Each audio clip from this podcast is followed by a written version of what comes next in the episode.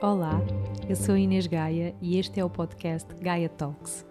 Este é um espaço de partilha autêntica que tem como propósito trazer a cura, a espiritualidade, o empoderamento e o despertar de consciências.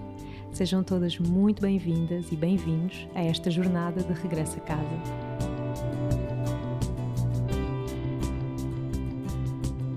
Olá a todos, sejam muito bem-vindos a mais um episódio do podcast, mais uma conversa da alma com a alma.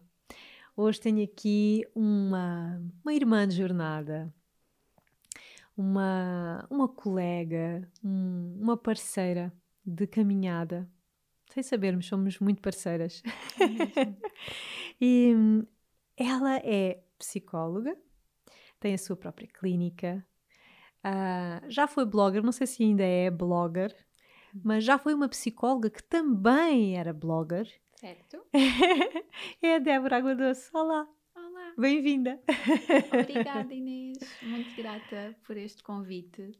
Um, como te disse lá fora, não estava mesmo nada à espera e fiquei super feliz. Uhum. E é um imenso privilégio estar aqui hoje contigo, finalmente. Finalmente. Eu acho que este podcast é o que mais me tem trazido, sabes? É esta oportunidade de, de eu trazer as, pessoa, as pessoas que, que me inspiram, sabes? E de poder abrir este espaço. Algumas já, já uhum. conheço, né? E, e, e, e, e já, já as acompanho há mais tempo, e outras não, mas é exatamente esta navezinha que nós entramos aqui e, e abrimos o coração. Portanto, é para mim, eu ganho muito com esta experiência, sabes? De ter aqui sempre pessoas que me acrescentam e hum, este projeto tem-me feito crescer tanto por poder é estar pessoa, com sim, pessoas como tu.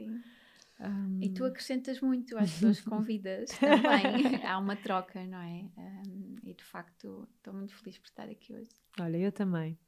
E és uma alentejana, como eu, não é? É verdade, somos ali, criada somos ali monte, vizinhas, não é? Sim.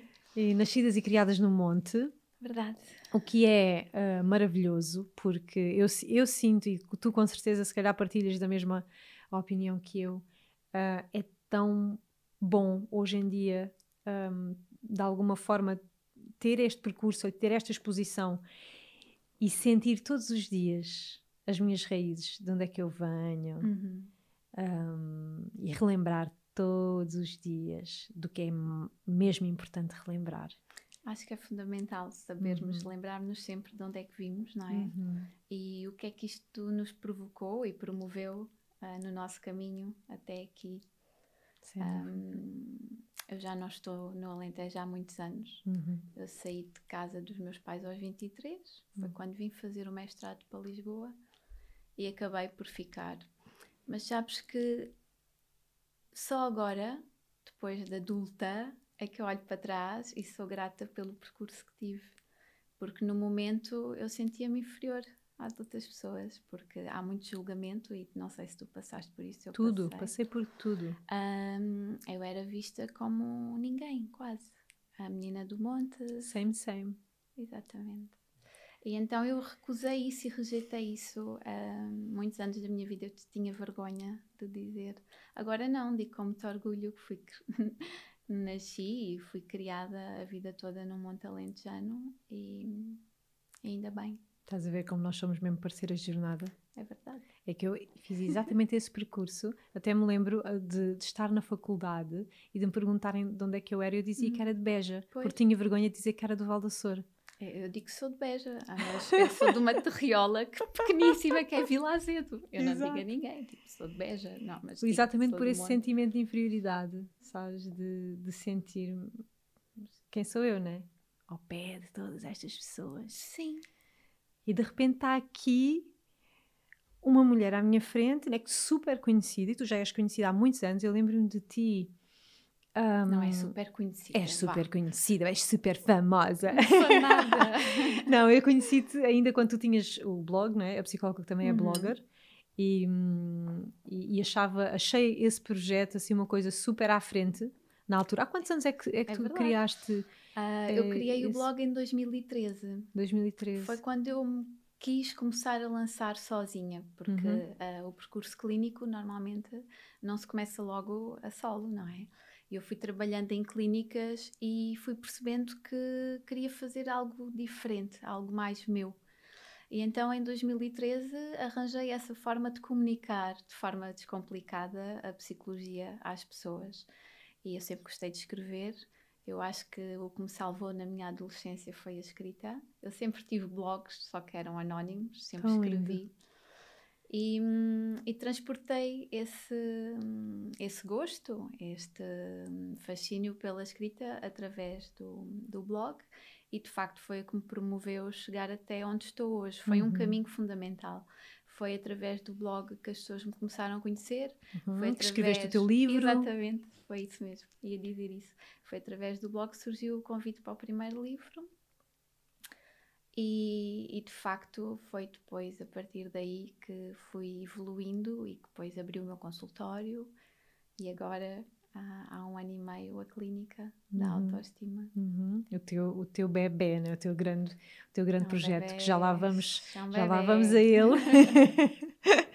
uh, já lá vamos a ele, mas estava-te a ouvir e falar que, que a escrita era, foi o que te salvou uhum. e, e, e fez-me aqui um, um cliquezinho, né? porque no meu caso o que salvou a minha, a minha, a minha uhum. adolescência foi a dança, uhum. a dança improvisada, né? o pôr a música em altos berros e dançar, dançar, dançar até suar, até cair para o lado, um, ajudava-me. era a minha bolha de proteção, né? quando toda a, toda a minha casa Todo e a minha família estava-se a desmoronar à minha volta. Um, Porquê é que dizes que, que a escrita te salvou na tua adolescência? Sabia que me ias fazer. tu és psicóloga, pá, tu sabes. Tenho que ter cuidado com o que é que digo. um, voltando ao que estávamos a falar do crescer naquele meio, não é? Uh, eu cresci muito sozinha. Uhum. Eu não tinha ninguém para brincar. És filha única também? Não, mas fui filha única até aos 10 anos de idade. Uhum. Um, meus pais tiveram muito cedo e o meu irmão veio 10 anos mais tarde. Uhum. Eu sempre pedi um irmão ou uma irmã, queria companhia, mas foi execuível 10 anos depois. Uh, e então até, essa, até aos 10 anos eu vivi muito sozinha, cresci muito sozinha no meio dos adultos. Uhum. E, e fui criando e construindo os meus mundos de fantasia. Um, sempre tive contos de fadas no meu pensamento, sempre os construí. É, é de facto um, um problema transversal na minha vida. que começou aí. Uh, então eu tinha que ser muito criativa, não é? E, hum, e brincava sempre sozinha. Mas uh, na adolescência eu transportei algumas questões da infância, porque eu depositei. Eu, pronto, vou ter que abrir o livro, senão não consigo explicar. um, e que depois dá um bocadinho de origem ao meu projeto da autoestima, vem tudo do meu caminho, não é? Um, até fico assim um bocado nervosa de falar nisto, que eu não gosto muito de me expor. Um, eu na infância sofri de bullying, logo, primeiro contacto com a escola primária, e ainda hoje me magoa isto, já fiz não sei quantos anos de terapia e está mais que arrumado, mas dói na mesma, uhum. porque tenho pena daquela criança quando olho para trás. Um, então eu cresci muito sozinha e com a expectativa quando fosse para a escola primária, efetivamente ia ter um mundo de pessoas à minha volta e de amigos, não é? Só que isso não se confirmou. E hum, esse bullying fez-me incutir a crença de que eu não era suficientemente boa. Uhum. E eu cresci a achar que não tinha valor. E então, hum, na adolescência, eu acho que me colocava já nesse papel de eu não sou suficiente, uhum. eu não tenho valor e de facto as coisas não corriam, não corriam bem. Eu, eu, eu não era boa em nada aquela sensação de que eu não acrescento nada. Uh, era a última a ser escolhida na aula de educação física.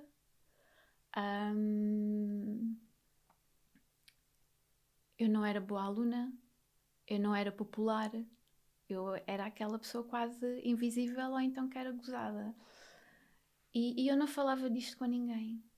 E daí eu dizer que a escrita me salvou, porque eu chegava a casa e escrevia na altura ainda nos diários e mais tarde, já um, por volta dos 19 anos, que já não era adolescente, que foi quando comecei a trabalhar uh, e que pude pôr internet em casa. As pessoas não têm bem noção o que é, que é isso, não é? Um, e nessa altura uh, eu usei a ferramenta internet como um veículo de, sei lá, de expor aquilo que estava a sentir de forma anónima, mas era mesmo a minha terapia. Eu, uhum. eu escrevia e tinha muito gosto por uh, ter um blog bonito, eu depois também sou muito da estética uhum. e perdia muitas horas naquilo e, e, muitas vezes chorava a escrever, como é óbvio, mas depois sentia, ok, está arrumadinho, bora lá, outra vez para a vida real. E, e é por isso que eu considero que a escrita sempre foi aqui a, a minha terapeuta, sem eu saber, teve muito esse papel. E um bocadinho mais tarde, uh, talvez aos 20, 21, se calhar aos 20, um, eu comecei a fazer algo que não sabia o que é que estava a fazer e hoje olho para trás e percebo que estava a meditar. Porque eu era trabalhadora estudante, fui para a faculdade, de dia trabalhava um, e eu chegava à casa por volta das 11, 11 e meia da noite e eu sentia uh, uma necessidade de me sentar na cama e de ficar só ali a pensar. Eu não fazia nada e era capaz de estar uma hora mais sentada a refletir só. Um, e acho que hum, tanto a escrita como estes momentos foram. Silêncio, não é? Foram fundamentais. Nem eu tenho consciência, não tinha consciência do que estava a fazer. Hoje olho para trás e ainda bem que isto apareceu automaticamente na minha vida, porque de outra forma tinha, tinha sido difícil. Uhum. Claro que eu não estou a contar tudo, né? Assim, brevemente. Uh, mas foi um caminho difícil. Um caminho duro. Um caminho da autoestima. Uhum. E, e, nós há bocado falávamos em, em, em off. Já não, olha, já não sei se estava em off ou se já, já, já estávamos sei. a gravar, mas estavas a dizer que, hum, que tinhas uh, ido, tinhas saído né, do monte uhum. uh, aos 23 anos uhum. e que só agora reconheces que. Hum, que aquilo foi tudo foi importante, uhum. né? E o valor também que tem um, essas origens. E, isso ficou-me na cabeça também por identificação, não é? porque eu acho que nós todos passamos por essa fase é? da rejeição, da negação, começando logo na família, né? Claro. Nunca vou ser como tu, uh, este sítio não é para mim, né? eu cresci muito também, cresci num monte, uhum. tu vais saber o que é que eu estou a falar, só tinha, eu só tinha a televisão pois. e o meu quarto para sonhar né? e para uhum. imaginar um dia em que eu pudesse ser alguém. Sim. Né? O dia em que, em que eu, eu. Eu até acho que quando saí de casa, eu saí muito. Um, ai, pá, não, também não sei porque é que eu já me estou a andar a chorar. Não sei porque é que estou-me a lembrar de coisas do caraças. É verdade. É o contacto das emoções que estão aqui uh, Não, não, pois é, a tua história que está aqui a trazer a minha história de cima, Sim. mas eu quando saí do monte, saí muito revoltada. Uhum. Eu queria provar aquelas pessoas que eu era eu. alguém. Uhum sabes? Sei. E aquilo foi muito bom, foi muito bom e muito mau, não é? Foi muito bom no sentido em que foi um drive. Sem aquilo eu não estava aqui hoje. Eu estou aqui hoje porque eu um dia quis provar alguma coisa a alguém. Uhum. E era aquelas pessoas né, que me tinham feito bullying, que, que, me, tinham, que me tinham dito que eu, não, que eu não era ninguém, que eu não queria ser ninguém. Sim. E, e a minha pergunta para ti era, era exatamente sobre isso: tipo, um, o que é que, do que é que tu querias fugir quando eu queria ser alguém uhum. claramente não é uhum. eu queria contrariar aquilo que sempre me disseram que é tu, tu nunca vais ser ninguém uhum. e eu eu nem sei como é que eu cheguei aqui sabes Inês porque eu pelo caminho acreditei mesmo que não era capaz uhum. ainda hoje às vezes acredito que não sou capaz. Aliás, eu tenho que me estar constantemente a relembrar tenho valor e que sou capaz. Até estava-te a dizer, quando tu me convidaste, eu fiquei a sério. É quase como, mas porquê eu, não é? Um, isto continua aqui permanente sempre. Uhum. Um, eu, eu acho sempre que não sou suficientemente boa, mesmo já tendo provado a mim própria que sou, que tenho valor, eu coloco-me constantemente em causa.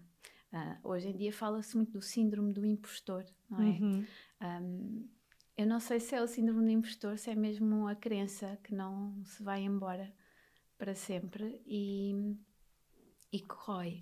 Mas respondendo à tua questão, um, do que é que eu queria fugir, eu na altura que vim para Lisboa eu quis fugir de muita coisa. Um, quis fugir de uma relação que não resultou e, e quis vir fazer o mestrado em Psicologia Clínica. Uhum. Quis vir ter a oportunidade de construir uma vida nova, quase como se tivesse a possibilidade de começar do zero, sabes? Sim, sei tão bem. e, e, de facto eu, eu tive isso. Eu comecei a minha vida do zero e posso dizer que o ter vindo para Lisboa e o ter percebido que era capaz de viver em Lisboa Que é tipo, como é que eu vou para Lisboa? Exato. É que as pessoas não têm noção do que é que é Lisboa na nossa cabecinha naquele momento. pois não. não. Eu ainda sou um bocado essa pessoa. Eu cada vez que tenho que vir a Lisboa e penso, entrar, não é quando venho para aqui, porque isto não é bem Lisboa, Sim. mas quando tenho que entrar em Lisboa e trazer o meu carro, eu penso sempre, ai meu Deus, ai meu Deus, que eu tenho que ir para Lisboa. Eu ainda, porque eu agora vivo perto de Lisboa, mas continuo a viver numa aldeia. Voltei para a aldeia, né? Vivi na cidade de Faro.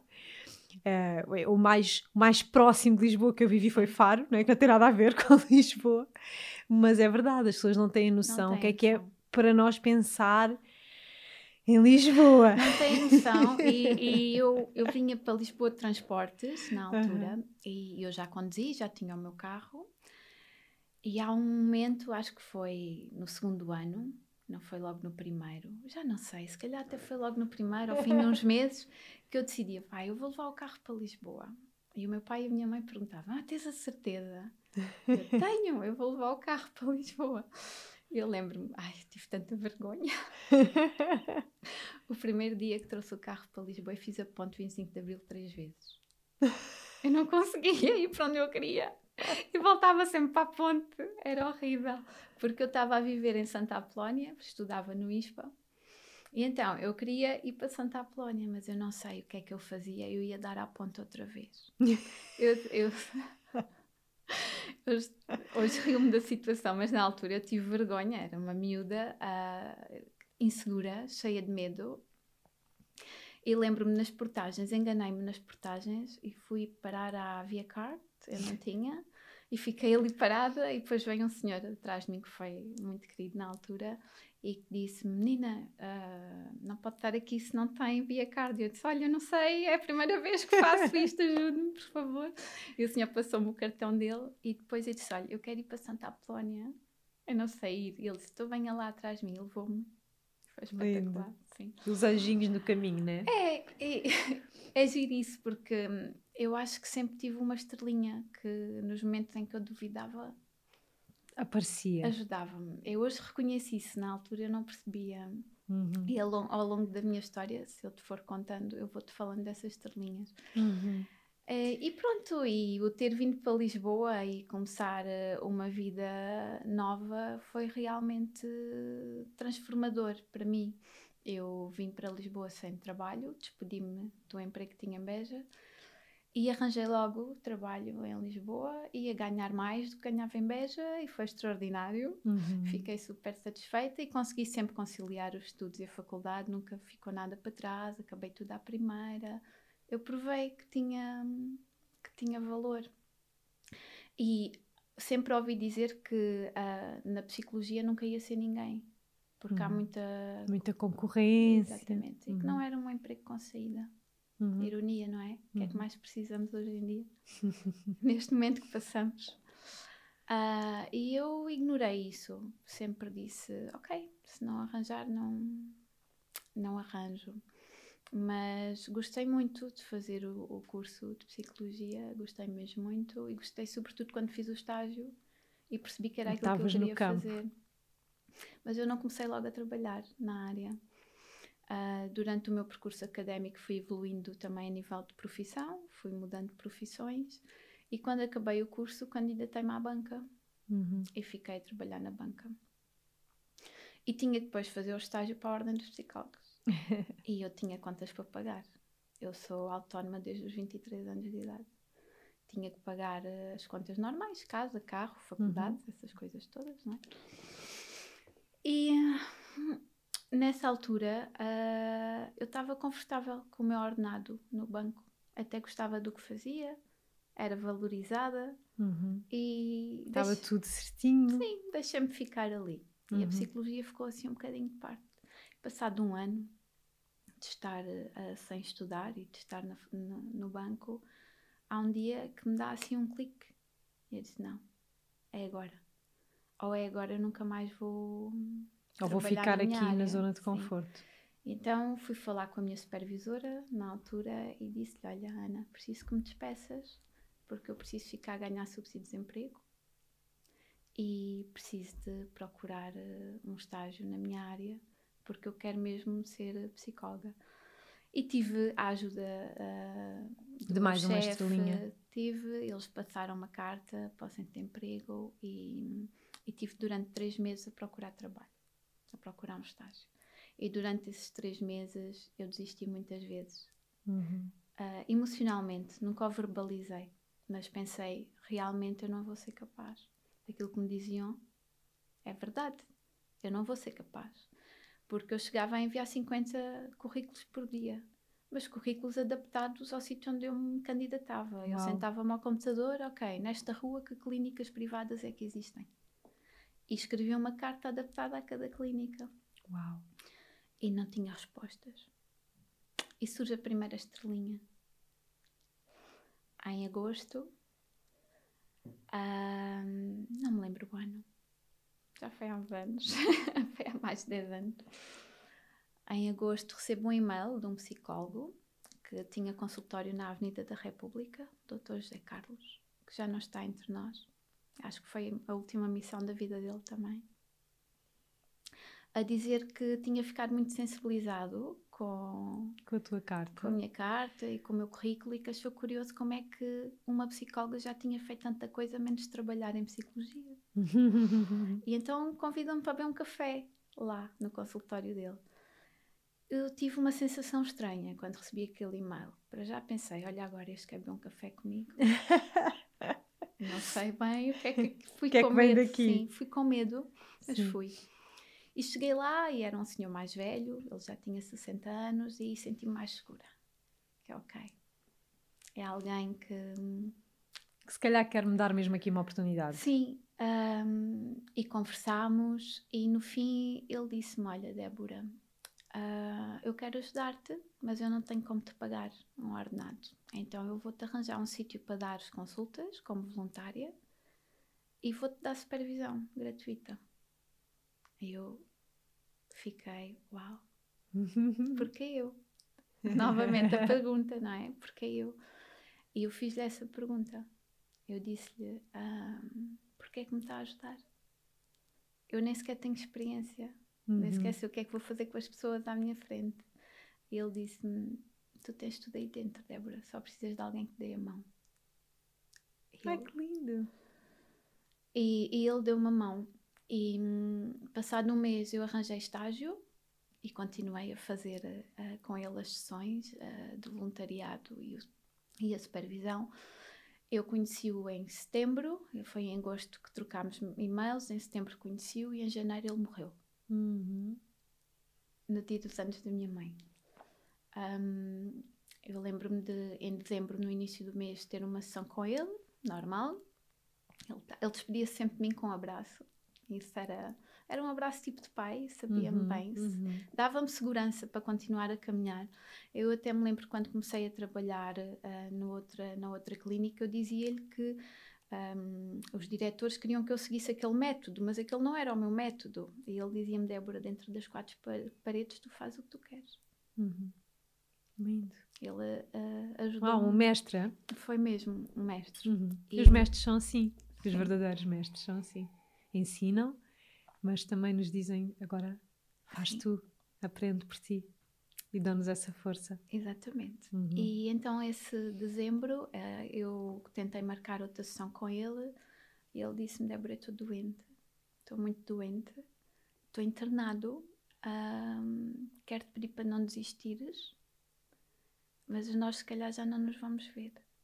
E aquilo, Uau. Forte. hein? eu não estava preparada. Uhum. Foi um encontro curto, mas intenso. Este Uhum, homem foi uhum. mesmo fundamental no meu percurso clínico, não tenho a mínima dúvida. E depois telefonaram, passado um mês, a dizer que ele tinha falecido.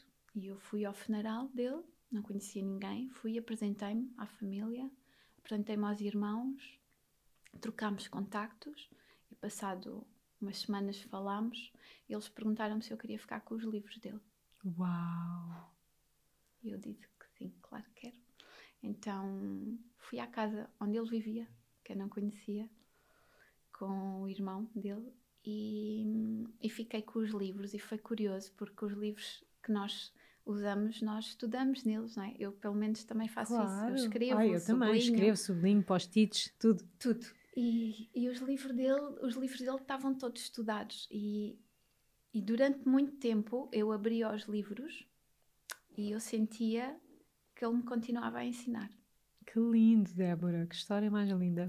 E ahm, aconteceu-me uma coisa muito estranha e extraordinária. Passado uns três meses dele ter falecido, eu recebo em consultório uma nova pessoa, uma Uhum. primeira sessão, uma rapariga com uma POC severa, mesmo severa.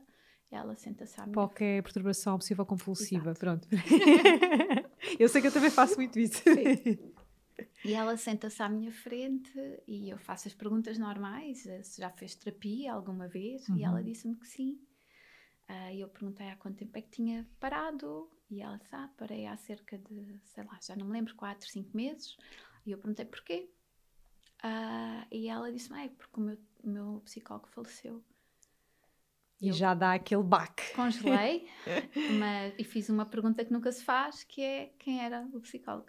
Yeah. Eu senti que tinha que fazer. E era essa pessoa. Lindo. E eu nesse momento senti, eu não posso desistir deste caminho. Uhum. E pronto. E foi assim que começou ah, a minha história na psicologia. Essa foi uma estrelinha muito importante na minha vida. Que história E é incrível. mesmo uma estrelinha. Uhum. E continua aí a iluminar-te. Uhum. Vejo isso nos teus olhos. Ah, eu quando abri o meu primeiro consultório, antes da clínica, eu quis abrir no espaço onde comecei, na sala dele. Uhum. Então fui lá, a esse espaço, perguntar se havia alguma sala livre, se a sala dele estava livre. E disseram-me que não. Mas ficaram-me com o meu contacto e passado um mês ligaram-me a dizer E já que estava. Estava uma sala livre. Não era a dele, era outro ao lado. E eu aceitei. E abriste, abriste lá o teu primeiro Abri lá o meu consultório e estive lá três anos. Passado três anos, abri a clínica. O três é uma coisa É um número. na minha vida. É o meu número. Agora percebo tudo. E é um Na catalisador, altura não não é? percebia. Uhum. E de facto o 3 tem, tem aparecido constantemente em vários, vários momentos transformadores Já foste vida. estudar a tua numerologia? Já, já, Ah! já fui perceber e Ok. faz tudo sentido. Uhum. Foi há um ano atrás que decidi, ok, o que é que isto quer dizer? Porque é que isto acontece tudo com o 3? É que o ano passado até o número 3 da minha placa, a clínica, é no terceiro andar. Lindo. E o 3 caiu. Uhum. Num dia em que eu tomo uma das decisões mais difíceis da minha vida, o 3 caiu. E eu pensei, isto não é coincidência. Ai, nunca nada é coincidência. Eu já estou nessa fase, tipo, já que já tudo para mim é, é obra de, de uma grande arquitetura né? que, que, que aqui está e nós somos os, os próprios arquitetos dela. Tu há pouco dizias que que estes últimos dois anos foram os anos mais duros da tua vida. Faz-me pôr a chorar. Se calhar vou, olha, já me fizeste chorar a mim. Por isso. Isto é um, é um lugar onde, onde se chora com facilidade, confesso-te. Porquê, Débora? Estes dois anos os mais difíceis da tua vida?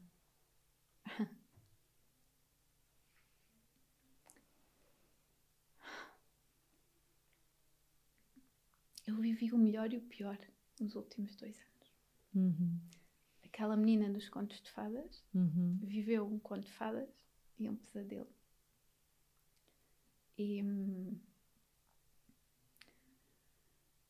Isto é muito difícil, Inês. Mas é isto que nós fazemos. Sim. É isto que nós fazemos da vida. Hum,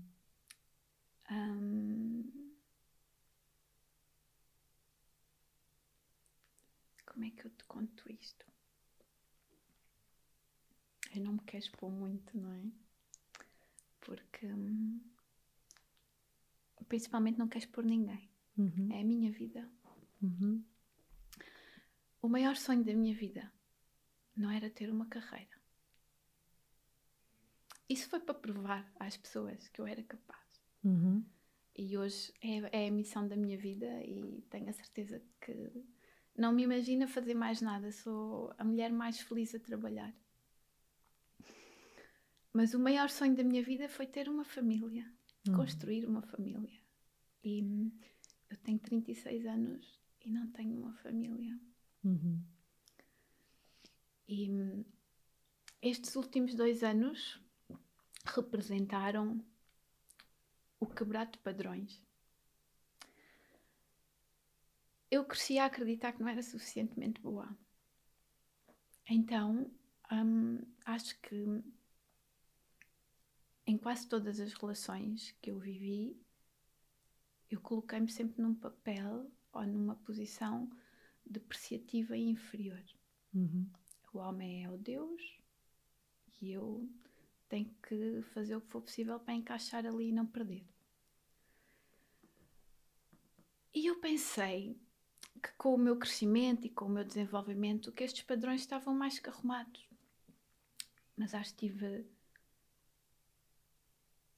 a prova de que tinha muito ainda para percorrer nestes últimos dois anos. Há dois anos atrás eu conheci a pessoa que eu considerei ser o amor da minha vida. Uhum. Sabes, o príncipe encantado Uhum. era ele. Mas o príncipe encantado foi a pessoa que mais mal me fez até hoje. Foi a pessoa que, hum, que me fez anular, que me fez diminuir e tudo de forma muito subtil hum, e sempre ah, tendo por base eu sou uma pessoa complicada, isto era o que ele me dizia. Eu sou uma pessoa complicada, tenho muitos traumas do meu passado e contava-me os traumas. E, e então tu, enquanto psicóloga, compreendes tudo, perdoas tudo, apoias, ajudas, tentas promover transformação, tentas adaptar-te para não provocar angústia na outra pessoa e percebes que cada vez mais o teu mundo é mais pequeno Uhum. e que cada vez mais te sentes insuficiente, nada do que tu fazes é suficiente, tudo o que tu tentas fazer para agradar não é suficiente. E entras num processo de autossabotagem e destruição Uhum. interna. Uhum. E eu passei por isso. E quase coloquei em causa o projeto da minha vida, a clínica, porque coincidiu com a altura em que abri a clínica. Tudo maravilhoso, não é? Uhum. Abro o projeto da minha vida, conheço o homem da minha vida, tudo fantástico. E hum, há um momento em que eu sinto que hum, não. O que eu estou a fazer é tudo aquilo que eu digo às minhas pacientes para não fazerem. Uhum. Tudo aquilo que eu as ensino, eu não estou a fazer em mim. Eu estou a fazer o oposto. Eu fui uma mulher cama demais. Hum, eu percebi que sofria de violência doméstica tarde, porque para mim era tudo aceitável. Se a pessoa tem ciúmes, é porque me ama, é porque tem medo de me perder, é porque eu sou especial. Se a pessoa me controla, é porque quer muito que eu esteja, não é? Mas não, não pode ser. E, dar-te um exemplo muito simples é eu adoro moda e sempre fui uma pessoa que gosto de me arranjar. Ahm, não sou de decotes nem mini saias, muito pelo contrário.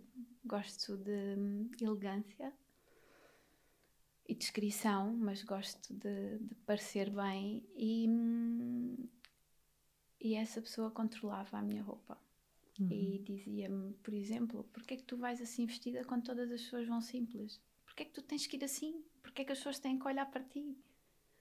É, e comecei a, a tentar passar despercebida. Uhum. E dei por mim a olhar para o espelho e do género: quem é esta mulher? Bom, mas eu não me apetece contar isto tudo. Uhum. Porque há aqui muitas coisas. Uh, o importante da história, e talvez o mais difícil, foi a minha decisão de sair. Quando percebi que nada ia mudar. E eu saí a um mês de realizar o sonho da minha vida. De casar. Uhum. Já tinhas tudo preparado? Vestido de noiva, convidados. Tava, faltava um mês. Uau! Tu és muito corajosa, Débora. Tenho que te dizer. és mesmo muito corajosa. Eu escolhi-me a mim. Uhum. Um, mas foi a escolha mais difícil. E foi há mais de um ano que isto aconteceu. E chorei todos os dias durante um ano e queria aquela pessoa de volta todos os dias, mesmo sabendo que me ia destruir. A minha sorte foi que essa pessoa desapareceu do meu mundo. Porque bastava um. Eu estou aqui, vamos tentar outra vez, que eu dava tudo outra vez. E foi preciso um ano. Uh, acho que foi o ano mais difícil da minha vida. Ainda por cima atravessámos a pandemia. Uhum. Separei-me no final de setembro, início de outubro do ano passado. Uhum. E uh, foi realmente difícil. Ai, Inês. Ai. Ai. Mas hoje é com muito orgulho que te digo que contrário do amor é a indiferença. Uhum. E esta pessoa é-me totalmente indiferente. E é uma sensação de liberdade incrível. E, e provei a mim própria que sou capaz, que não preciso de estar numa relação para ser alguém. Mas e continuo a acreditar no conto de fadas. Uhum. E continuo a achar que mereço vivê-lo. Que bom! Mas não sei se vai ser possível já. Um, às vezes questiono-me. Ainda não me apeteceu estar com ninguém, nem permiti ainda isso. E, e às vezes penso uh, o quão difícil é começar tudo outra vez Uhum. e ter que E lidar voltar a acreditar. vez. Sim. Mas sabes que hum, uma das coisas que, que, que eu sinto né, de- deste nosso caminho é que nós ensinamos aquilo que nós mais precisamos de aprender. Sem dúvida. E é para isso que nós lá estamos. Essa Em é última análise- que eu uso mais. É, não é? em última clínica, análise, sim. é isto é para mim, não é? Uhum. Não é? Isto é para mim. Eu co-crio aquilo que eu preciso, né? Para me curar, para, para aprender. E, e eu, eu já te admirava, mas eu não conhecia a tua história. Agora, conheces metade. mas já te admiro ainda mais. Acho que tu és uma mulher de coragem e agradeço-te por, por, por teres aceito o desafio de me responder a estas perguntas difíceis, que eu sei que para ti são difíceis, não é? E seriam para qualquer uma mulher, mas eu sinto tu Eu não exponho a minha vida. é por pessoal. isso mesmo, sabes? Uhum. Por isso mesmo eu sinto que sinto de, de, de honrar isso. Ahm, mas eu sinto também que tu estás a falar por muitas mulheres, por muitas Uhum. mulheres que vão contigo, vão ter contigo à clínica, não é? E que por muitas entendo tão mulheres bem. e que tu as entendes tão bem. Ah, e por isso né, é que também tens ah, legitimidade para as acompanhar, porque nós só conseguimos ahm, nós só conseguimos levar alguém onde a gente já foi e tu precisas né? e, tu, e tu por isso mesmo estás a trabalhar onde estás a trabalhar né? porque também é o teu caminho Eu tento acreditar nisto, Inês. Eu tento acreditar que todas as coisas que me têm acontecido, todos os obstáculos, Uhum. têm sido aprendizagens para eu ser ainda melhor profissional Uhum. ahm, e para, para validar mais esta minha missão Uhum. para com as mulheres. Uhum. Mas às vezes eu penso, caramba, não era preciso ser tão difícil. Eu já merecia ter um bocadinho de paz. Porquê é que foi tudo tão difícil desde que eu nasci até agora? É que foi tudo. Uma gravidez não planeada, não desejada, foste um acidente. Uhum. Ah, nasci com um problema de saúde, fui operada aos 3 anos de idade. Até aos 3 anos de idade, sempre em angústia e sofrimento, sem saber o que é que eu tinha. Uhum. Uma infância solitária, bullying, e, e por aí vai. Por aí. Porquê? Hum. O que é que. Percebes? Um, às vezes duvido do meu valor. É quase como se eu merecesse isto tudo. Uhum. E eu não posso estar nesse lugar, não é? Porque isso é o que vai provocar uh, o boicote. Mas é, é difícil às vezes desfocar-nos e continuarmos a, a, caminhar. E eu caminho. E tu caminhas. E caminho. Uh, eu trabalhei todos os dias, Inês. E ninguém. Hum. E chorava todas as manhãs. Eu só dou consultas de tarde. As manhãs são minhas. Chorava imenso todas as manhãs. Depois lavava a cara, maquilhava-me, vestia-me e ia trabalhar. E ninguém sabia hum. o que é que se estava a passar. Como tantas outras mulheres e tantas outras pessoas que, que também o fazem, não é? Por isso é que eu sinto que o teu testemunho hoje, este teu lado mais vulnerável, um, também é um, um exemplo. Uhum. Porque eu acho que às vezes as pessoas têm esta coisa, não é? Vêem-te, aos teus clientes, ou as pessoas que te seguem nas redes sociais, uh, e, e, e, e veem-nos às vezes como ah, uh, uh, uma pessoa que está ali super resolvida e tudo bem, tudo perfeito, super inspiração. Mas inspiração também é isto. Eu acredito que inspiração também é isto. Inspiração também é dizer: olha, estou uh, em dor, ou eu tenho padrões que ainda não consegui ultrapassar. Uh, isto para mim também é muito inspira inspirador, uhum. sabes? Uhum.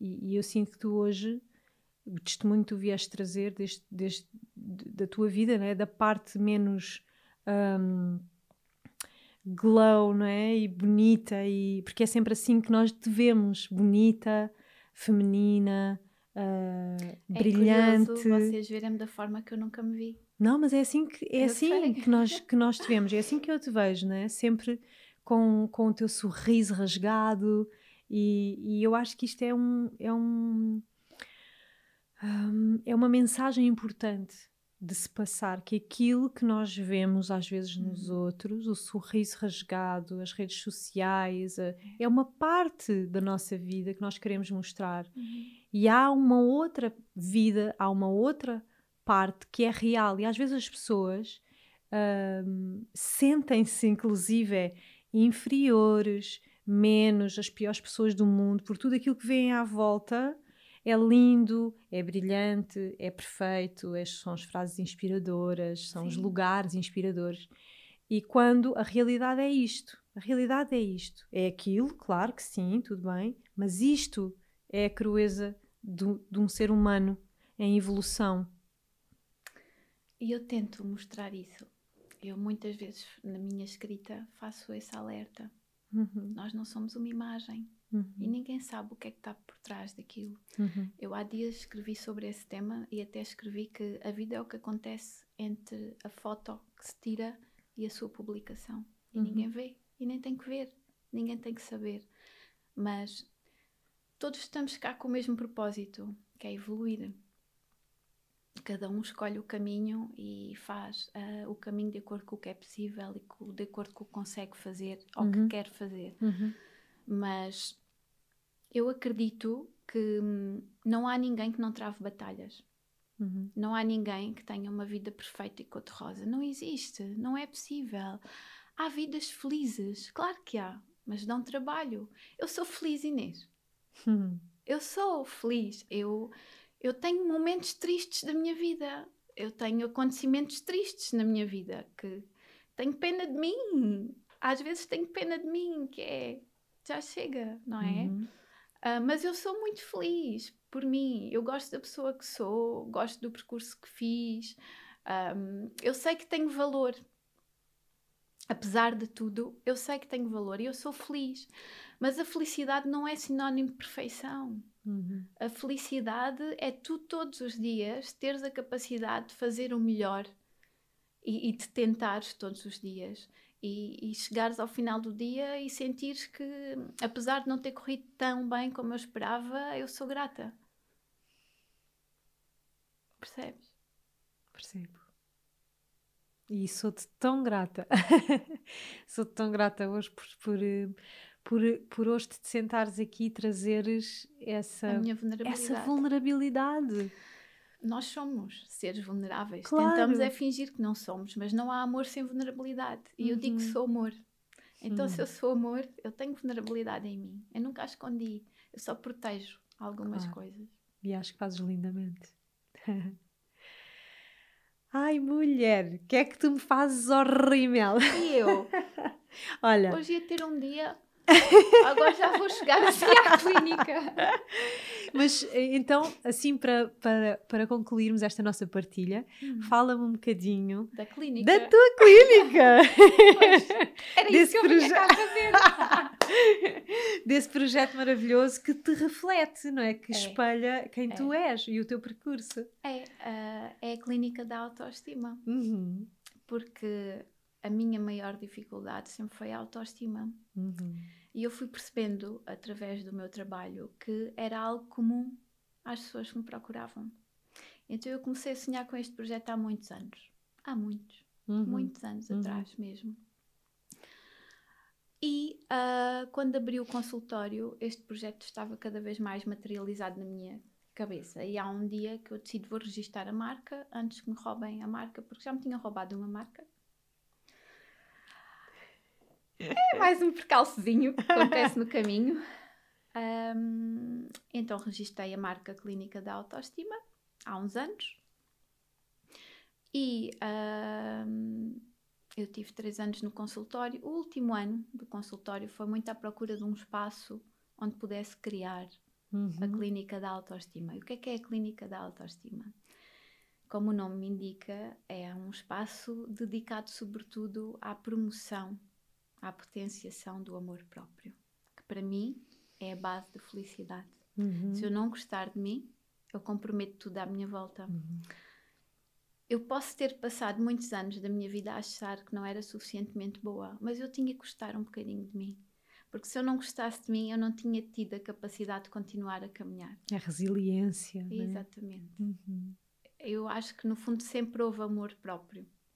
Apesar de muito tenue, mas sempre existiu. E, e então a Clínica da Autoestima é um espaço multidisciplinar que inclui psicoterapia, yoga, meditação. Porquê é que existe o yoga e a meditação na clínica?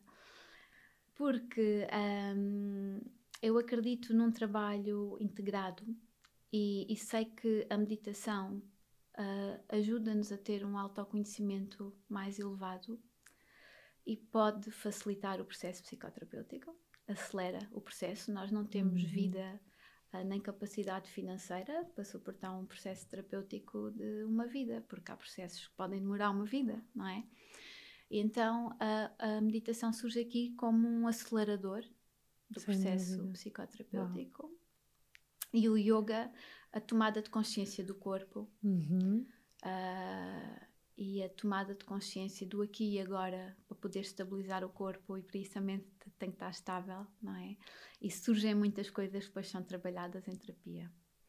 Então a ideia. És o sonho, tu és o, o meu sonho de psicóloga. Sabes que eu deixei de exercer, nem estou na ordem nem nada, porque deixei de me identificar uhum. e queria fazer uma coisa completamente fora da caixa. Mas eu tenho um sonho, eu sempre tive este sonho de, de uma psicologia assim, uhum. integrativa, de uma psicologia holística, não é? que olhe o ser humano como um todo. Como um todo. Então, que parabéns, parabéns por esse projeto, parabéns por, por teres materializado e por ele agora Sim. poder estar ao serviço de tantas pessoas.